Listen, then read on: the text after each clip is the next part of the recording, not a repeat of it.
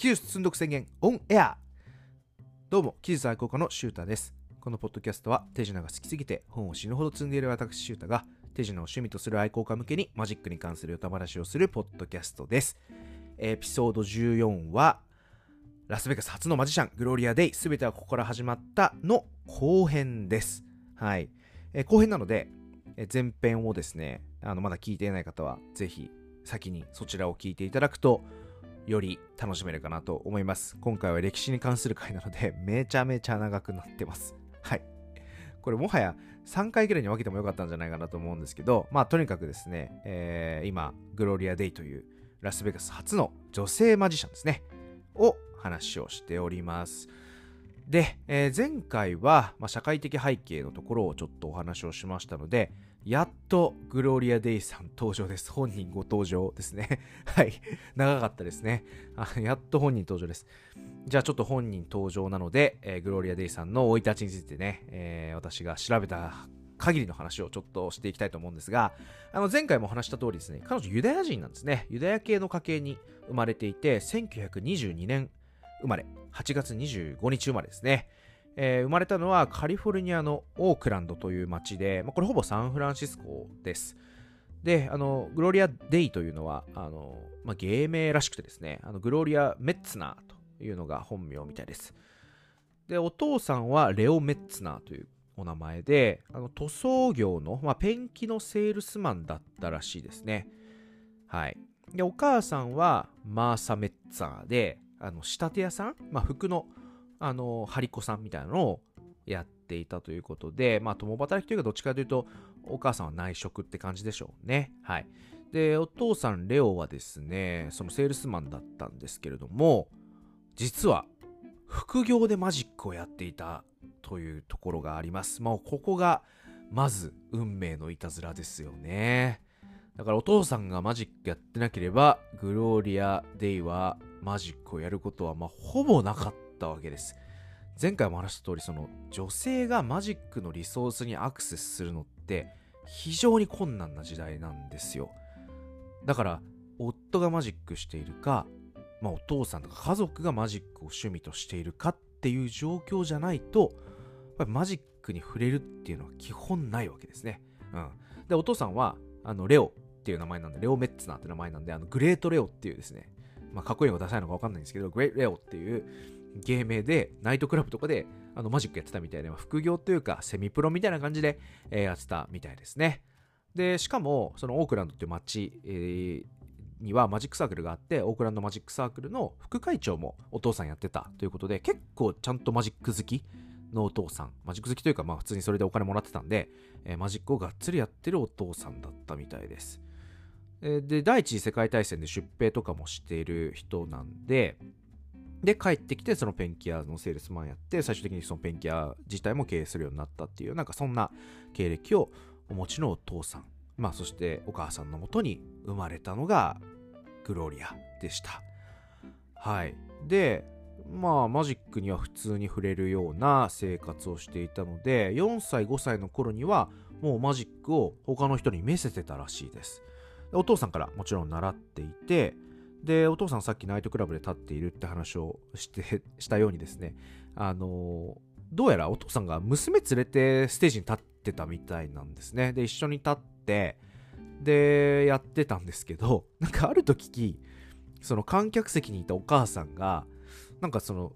見てるお客さんたちが喋ってるのが聞こえてきたらしくて、これ笑っちゃったんですけど、なんか、お父さんより子供の方がよくね？みたいなことをお客さんたちが言ってたらしくて、で、それお母さんが、あの、お父さんとね、グローリアに言って、それで、あの、お父さん拗ねちゃったみたいで、で、そっからね、単独でグローリアは、あの、ステージに立つようになったらしいです。いや、すごいっすよね。だからもう、5歳過ぎから単独で、ピンで、これ、まあ、どこまで本当かわかんないですよ。まあ、でも、あの、ピンで、一人でステージに立つようになっていたってとこで、ね、当時のナイトクラブって、その、マジックだけじゃなくて、ダンスとか歌とかもそういうのもやってた場所で、食事も取れるような場所だったんで、まあ、一つの、こう、あの、一般大衆の息抜きの場所になってて、まあ、そこで、えー、もう日々ステージに立ってですね、腕を磨いてたってことになると思います。で、実際、まあ、どこまで本当かわかんないって言った割に、ちゃんとね、7歳の時に新聞に載ってるんですよ、グロリアが。1929年にはもう7歳になってますが、Youngest Working Magician in the World と。世界世界で一番若い、えーまあ、働いてるマジシャン、プロのマジシャンということで、えー、地元紙にですね、えー、新聞で載っていて、それちゃんと写真も載ってるんですよ。四つ玉の写真、四つ玉を持ってる写真がね、載ってるんですよ。なので、結構普通にサロンで、まあサロンというかステージで四つ玉やってたっぽいですね。で、その新聞記事読むと、結構がっつり、あの、演目、こんなことやってたっていうのを書いてて、これ結構すごいですよ。水の入ったコップにコイン入れたら消える。なんかね、心当たりあるマジックですね。あとは帽子から鳩を出す。鳩出しこの年でやっててマジって思ったんですけど、すごくないですか ?7 歳時点で鳩出ししてたっぽい。あと half dollar を消したり出したり。あとはマッチボックスがカードになったり。これ、これね、結構すごいですよね。で、温度が消えるとか。で、一番、あの、新聞記者が一番すげえって書いてたのが、ティッシュ破って復活する？ティッシュペーパーが破って復活するっていう、えー、話だったみたいです。いや、本当にすごいですよね。でね、なんかどうやら11歳になるときには、あの、 Pacific Coast Association of Magiciansだから、まあな、なんですかね、アメリカの太平洋側のマジック協会みたいなメンバーにはなっていたそうです。はい。で、やっぱりその、5歳の時からステージにピンで立っている だけあってですね、まあ、非常になんか彼女自分で言ってたんですけど自分でこうな性格は自信家で生意気だったということでまあそうですよね。自信ないと多分ピンで立つことはないんでまあそういうですね、まあ、自信家生意気で、えー、自分ならできるって多分思って、えー、ちゃんと活動してたんだろうなと思います。で肝心のそのマジックどうやって学んだかっていう話ででお父さんから習ったっていうのはそうなんですけどじゃあお父さんどうやって習ってたんだと。で、これ1926年とか29年の話で、この辺りの話ですね。20年代後半の話なんですよ。でね、これ、ちゃんとインタビューで答えてたんですけど、ターベルコースだったらしいんですよね。いや、これ熱くないですか、結構。皆さん、あの、ターベルコースってもともとは通信販売、通信制の通信教育だったんですよ。マジックのね、ターベルがやってた。で、あの、郵送で送られてきて、それが、あの、マジックの教材になっているってことで、あのターベルコースって1926年スタートで、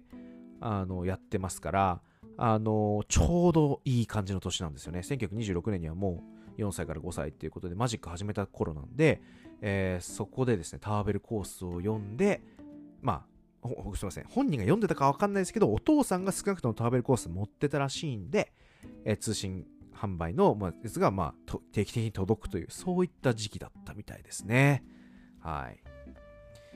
で、えっと、1929年まで話しましたね。で、1931年に9歳ぐらいの時に、これが前半のエピソードで言ったネバダ州がギャンブル合法化した年なんですよ。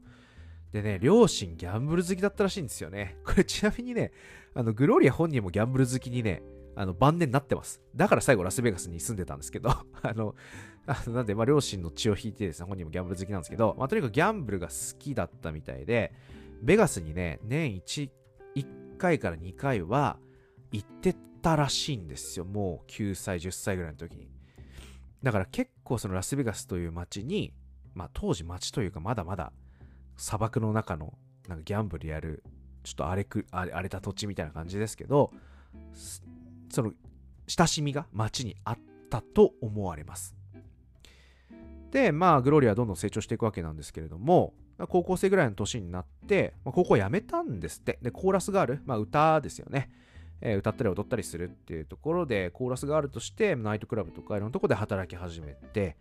パフォーマーにそこからなったらしいんですよ。で、こっからね、ちょっとどういう風に彼女がそのパフォーマーキャリアをね、着実に積み上げて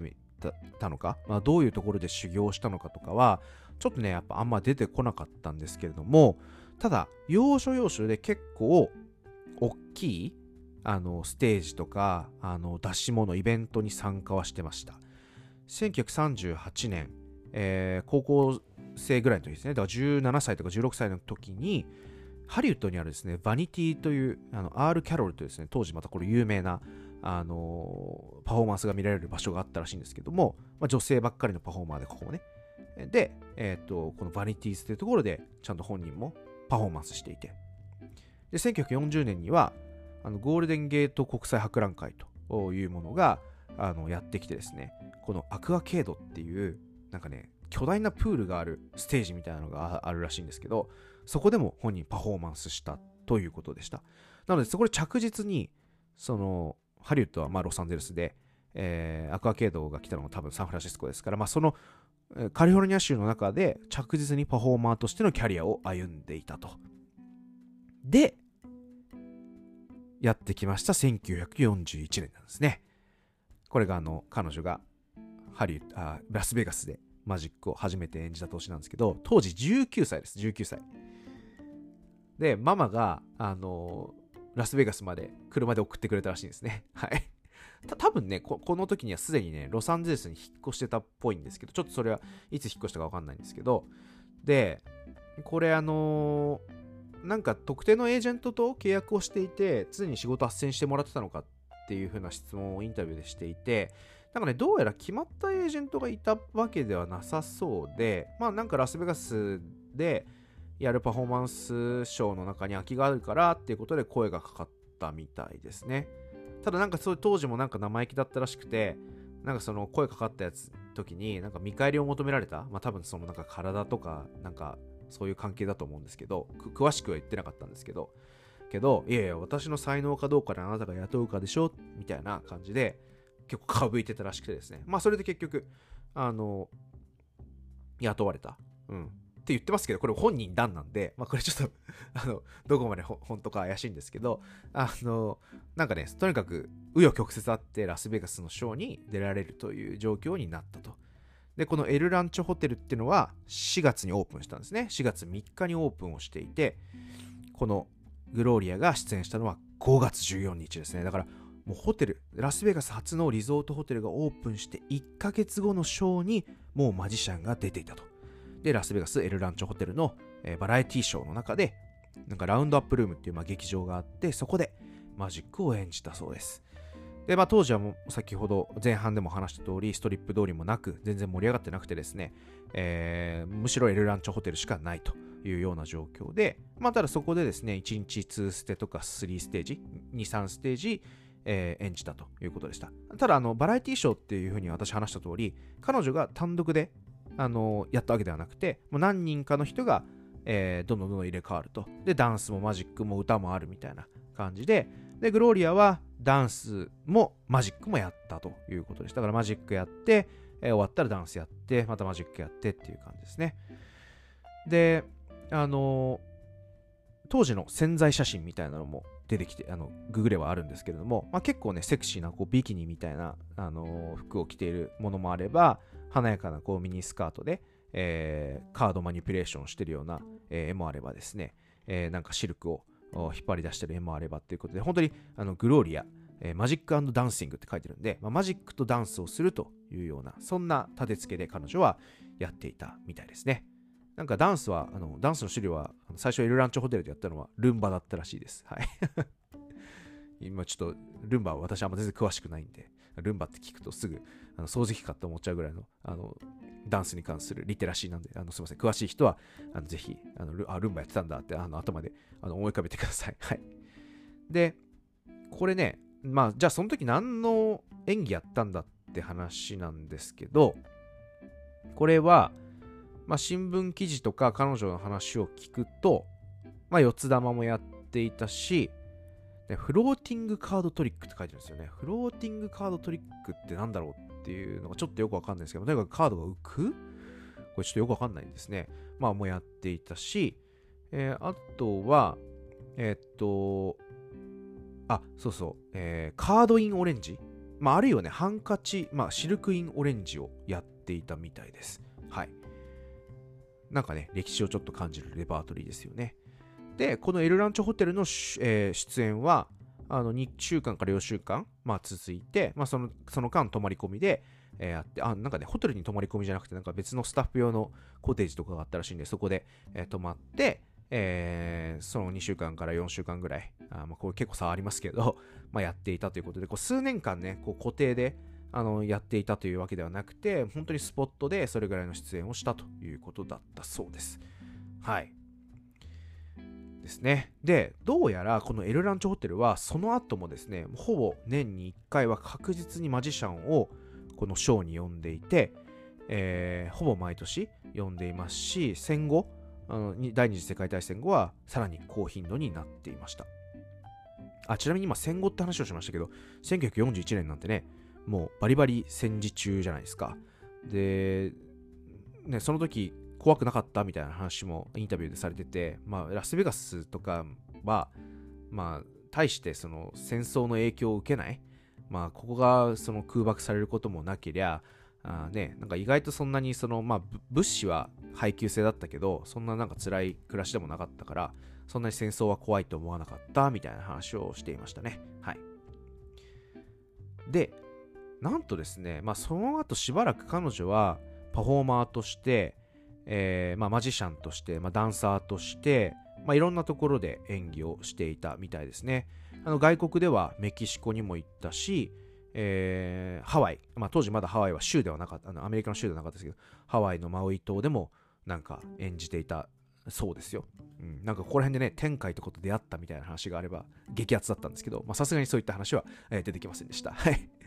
でえー、っと1940年代後半ぐらいにカリフォルニアの南部の方にまあ多分ねこれそれこそロサンゼルスとかもっと南の方だと思うんですけどそれで引っ越してえー、っと映画に出るようになりました。なのでね、マジシャンとしては、そんなに大成しなかったっぽいですね。し、どっちかといえば彼女の野望は、まあ女優というか、まあそっちの世界にあの彼女の野望があったみたいです。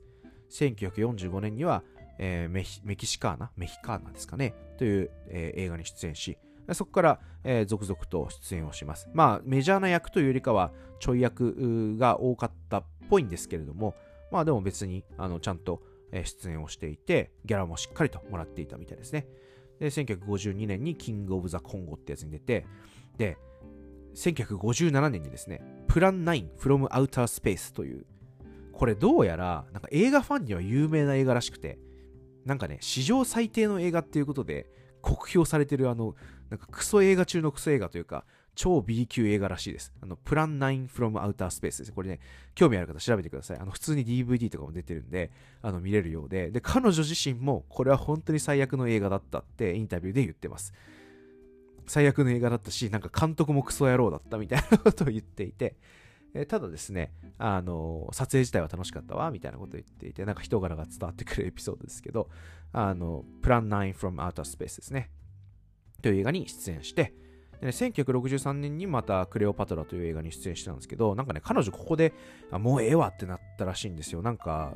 キャデラックに当時乗ってたらしくて、車。で、そこにね、テレビもつけてたらしいんですよ。すごいですよね。当時テレビ付きの車に乗っていたらしいんですけど、なんか撮影中にその車からテレビが盗難されて、なんかもうこの業界ええわってなんかなって、なんか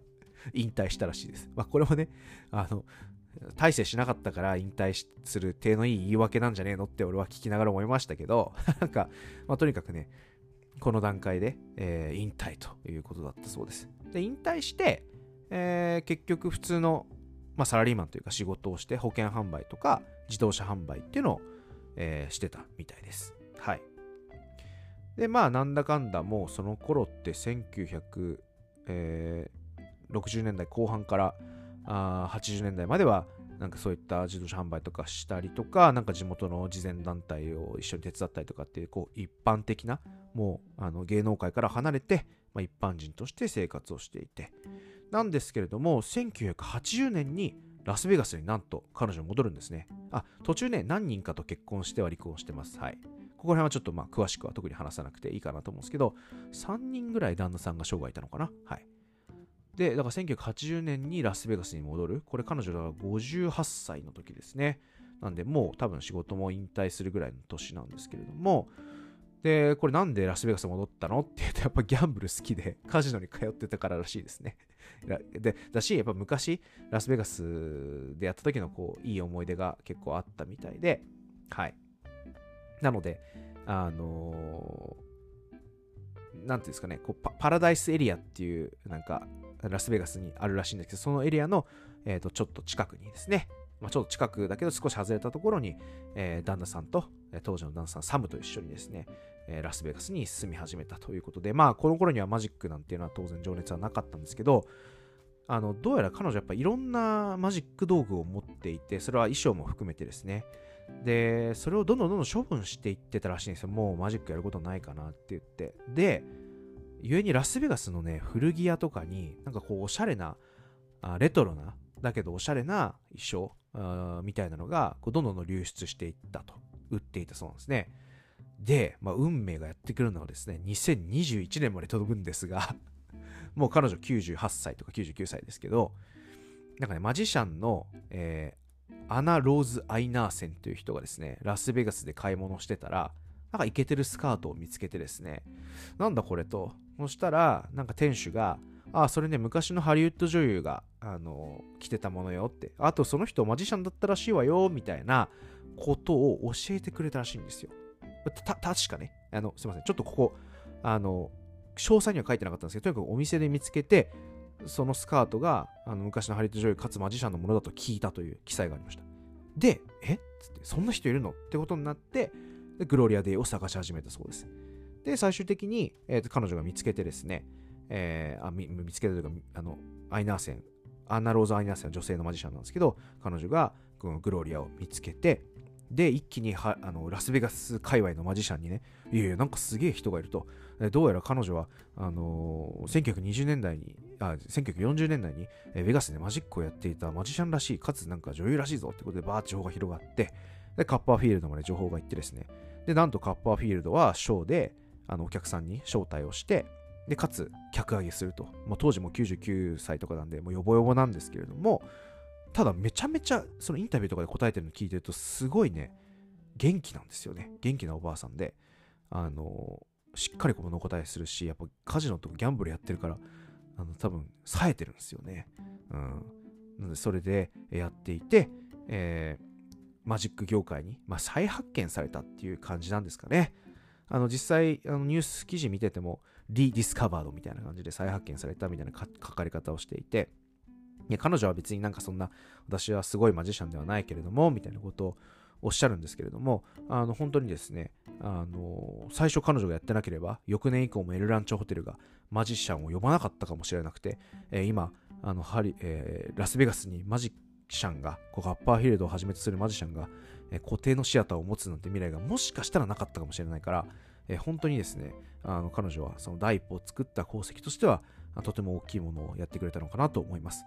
それで、えー、なんとですね、2022年には100歳になり、2023年に最後、冠動脈系の疾患でお亡くなりになったということでございました。あということで、えー、まあ、そんな人生なんですね。はい。だからやっぱりその、結構私が思ったのは、まあ、さっきも言った通り、あの、エンタメの第一歩を作ってくれたっていう、そういった功績はもちろんあると思います。ただやっぱりこの当時の社会状況を考えると、女性マジシャン自体がレアだし、かつその彼女がベガスに行っていたというのが、ほんと偶然って面白いなとは思います。で、当時、彼女は自分で主体的にパフォーマー、まあ、マジシャンをとしてやろうと思ってたかは置いといて、まあ、芸能界に入りたいというふうに思ってやっていて、えー、そっちの思いがやっぱ強かった。あゆえに、まあ、マジックはやめてしまったと思うんですけれども、まあ、最後ね、こうやって発見されて、とてもなんかエモい感じに なってるなと思います。まあ、ね、彼女がその最初の一歩を作ってくれたと、まあ、言いはしましたけども、まあ、ブッキングされたのは多分結構たまたまだったと思うんですよね。で、彼女がブッキングされなくても別の男性マジシャンがブッキングされていた可能性はあのあって、その結局そのバラエティショーの出し物としてマジックっていうのは比較的一般的だったんで、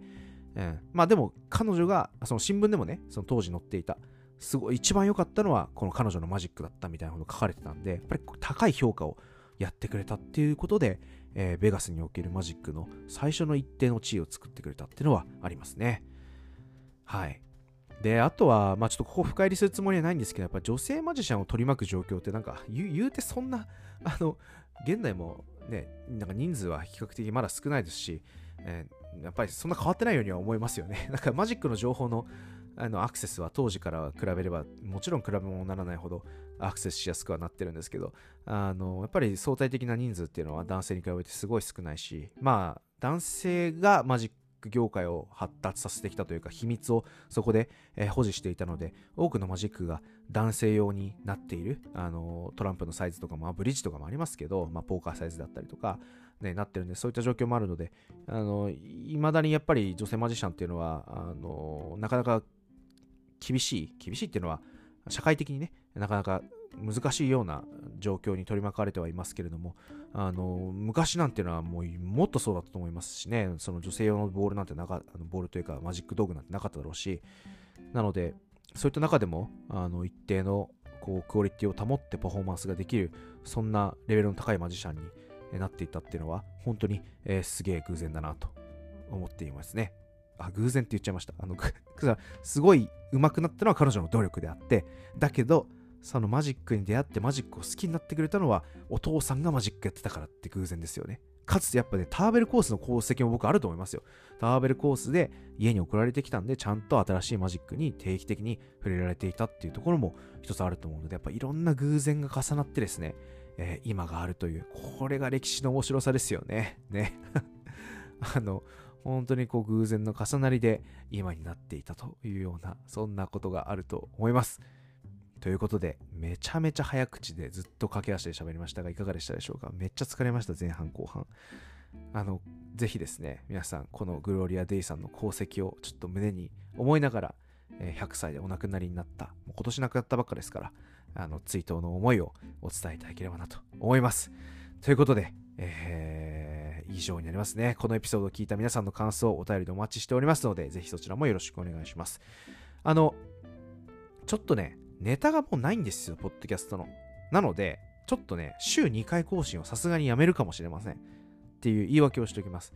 が、まあちょっとマジックマーケットもありますので、まあそそこに向けてはね、なるべく更新をして、まあちょっと原稿も書いておりますんで、なんかそれに関するちょっと告知だとかね、いろんなものはやっていきたいなと思っておりますので、ぜひ、えー聞き続けていただければなと思います。Spotify でお聞きの方は番組フォローもよろしくお願いいたします。それではまたお会いしましょう。バイバイ。